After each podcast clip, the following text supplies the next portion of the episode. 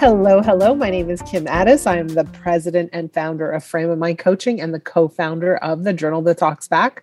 For those of you who have never heard of the Journal That Talks Back, the Journal That Talks Back is a coaching service for young professionals that leverages the power of journaling. We'd love for you to come and check it out. Go to the journalthattalksback.com for accessible, affordable, unlimited, and extremely effective coaching for people between the ages of 18 and 35. But today is Fridays, Fridays with, with Fernie. Fernie. And my daughter Fernie is here for a discussion on anything under the sun. So, Fernie, welcome. What do you want to talk about today?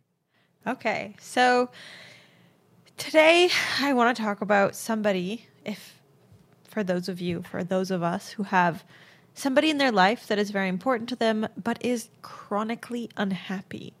So you care very much about them, you want to spend time with them, but you don't know how to do something that is fun with them because they're always upset, they're always disappointed, they're always unhappy and unsatisfied, and you don't know what to do. Uh, taking them out of your life is not really an option, and you don't know, you feel kind of stuck. So, what's yeah. the solution there?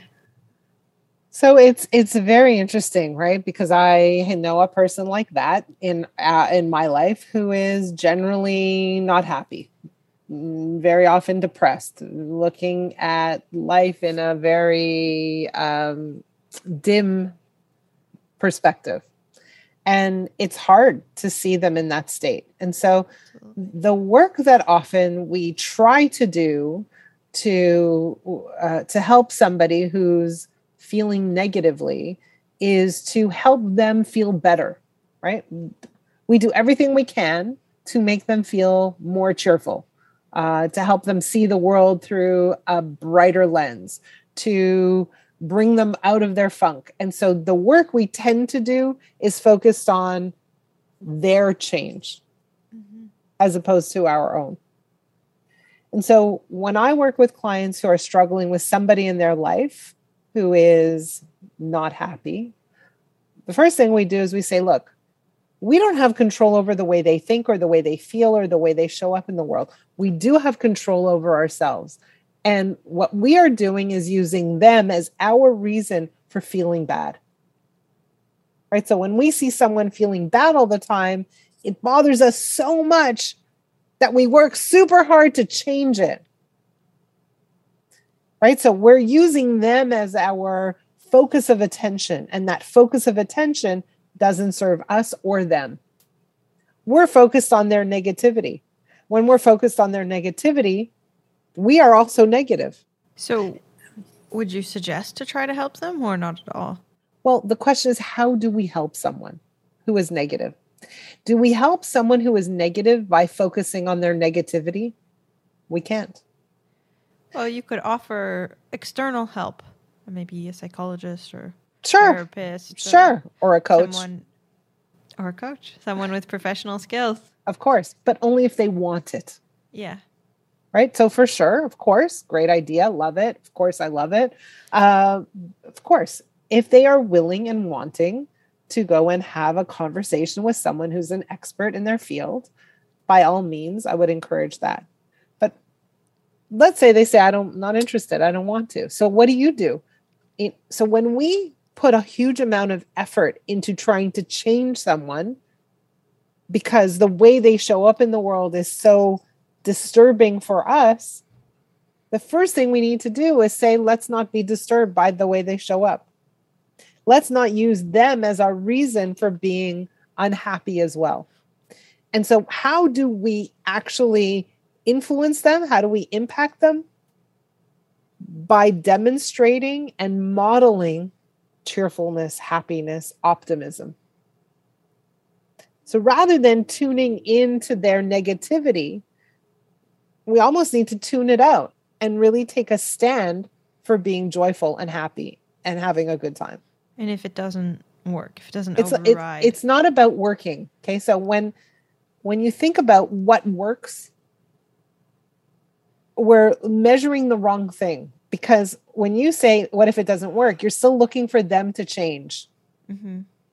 And that's not what we're after. We're not after them to change. We're after us to stay solidly planted in two things our own happiness and our ability to look past their current state and look at them as people who have the capacity for joyfulness and happiness and optimism. So, what happens is often we get stuck looking at what's immediately in front of us, their current immediate state, and we get embroiled in it. We get stuck in it. We get wrapped up in it in the way that they are showing up now. And what we need to do is sure, we need to give them an opportunity to talk. We can listen, but we can't get caught up. And this has to do with empathy, and we'll come back to empathy in a minute. But the idea is we have to be able to envision them as happy beings. And that is our job. Our job is not to change them. Our job is to model the behavior we want other people to take on or consider. And our job is to be able to interact with this person in a way that says, I see that you're struggling right now. This is not who you are. I see you as this person who has capacity for happiness, joy, optimism. And I guess to also really see them in the best light. Exactly. Exactly. Because when we see them as unhappy, are we seeing them in the best light? Does that add to their happiness? It doesn't. It adds to their misery and it creates our own. Mm-hmm. So when we see someone else unhappy, we have to do our own work first, which is to say, I see you the way you are, which is not happy, but I'm not going to use that as my reason for joining you in your misery. It's good. Okay, so let's talk about empathy for a minute because it's a very, very good segue. I talk about empathy a lot, and many coaches have, and many people in the world have very specific perspective on empathy. People think that empathy is a good thing, but most people don't understand what empathy really is. Empathy is not a, a, behavior, it's not a way of being, it's not a way of interacting, it's not about understanding someone. Empathy is an emotional experience. So when I empathize, I put myself in your shoes and I feel your emotions. That's what empathy is. So when somebody is miserable, and I empathize, then I too, in that moment, feel misery. I feel miserable too. Mm-hmm. And my misery doesn't bring joy to anybody else. It just doesn't.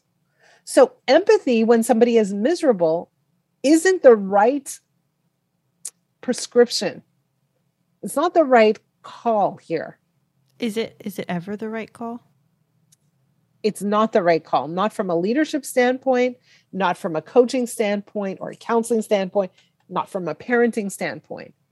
Right. So if I see, and I use this example um, accurately because it's a good one for to help people understand where I'm coming from. But if I see someone drowning in a pool, how are they feeling? Describe how they might be feeling. Stressed, um, anxious, terrified of death.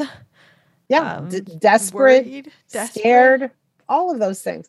Now, if I have empathy, now I suddenly feel terrified of death, desperate, scared, stressed, all of those things. And in that moment, when I feel those things, I'm unable to help that person.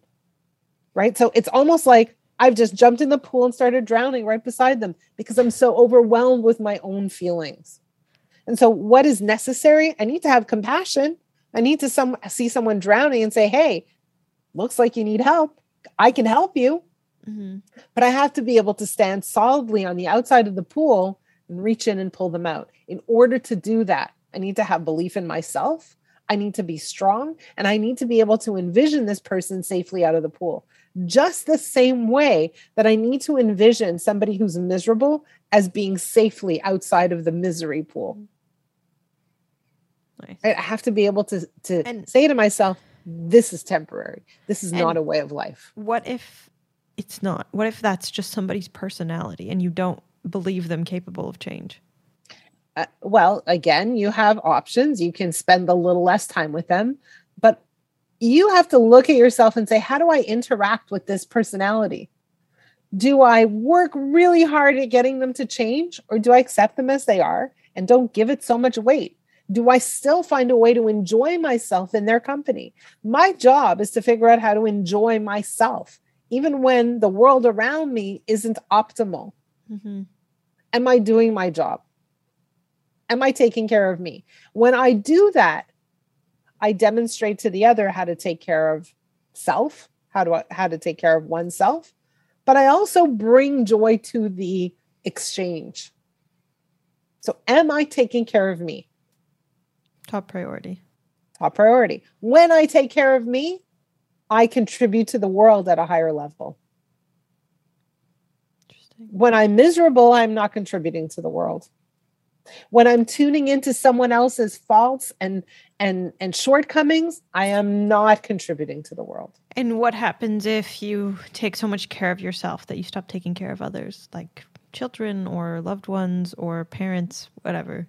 Well, taking care of yourself means also taking care of your values and what's important to you. So if your children are important to you, you would take care of that too. Mm. Taking care of yourself to the exclusion of the things that are important to you is not taking care of yourself. I like that. All right. Well, thank you so much. I think this was a very uh, enlightening discussion. A little different, right? So good. Always. For those of you who are wondering about the subject of empathy and how to take care of someone who isn't in their best state uh, and you want to talk about it more, please reach out. I love this subject. It's something that people have a hard time with, have a hard time understanding sometimes, uh, because for so many years we've been told you need to be empathetic. And suddenly Kim Ades shows up and says, well, maybe not. And so if you want to talk about it, if you want to have a debate, if you want to have deeper understanding, please reach out to me. I'd love to have that conversation with you. My email address is kim at frameofmindcoaching.com. Fernie, how do people reach you if they have a subject that they want you to bring up on the on this podcast? Yes, I would love ideas, podcast ideas. We're trying to diversify, so please message me, reach out. My email address is Fernie Kotlyar. That's F E R N E K O T L Y R at live.com. Amazing. Thank you for this subject. It was a good one, and we will see you next time. Have a great week, everyone. Bye, guys. Bye.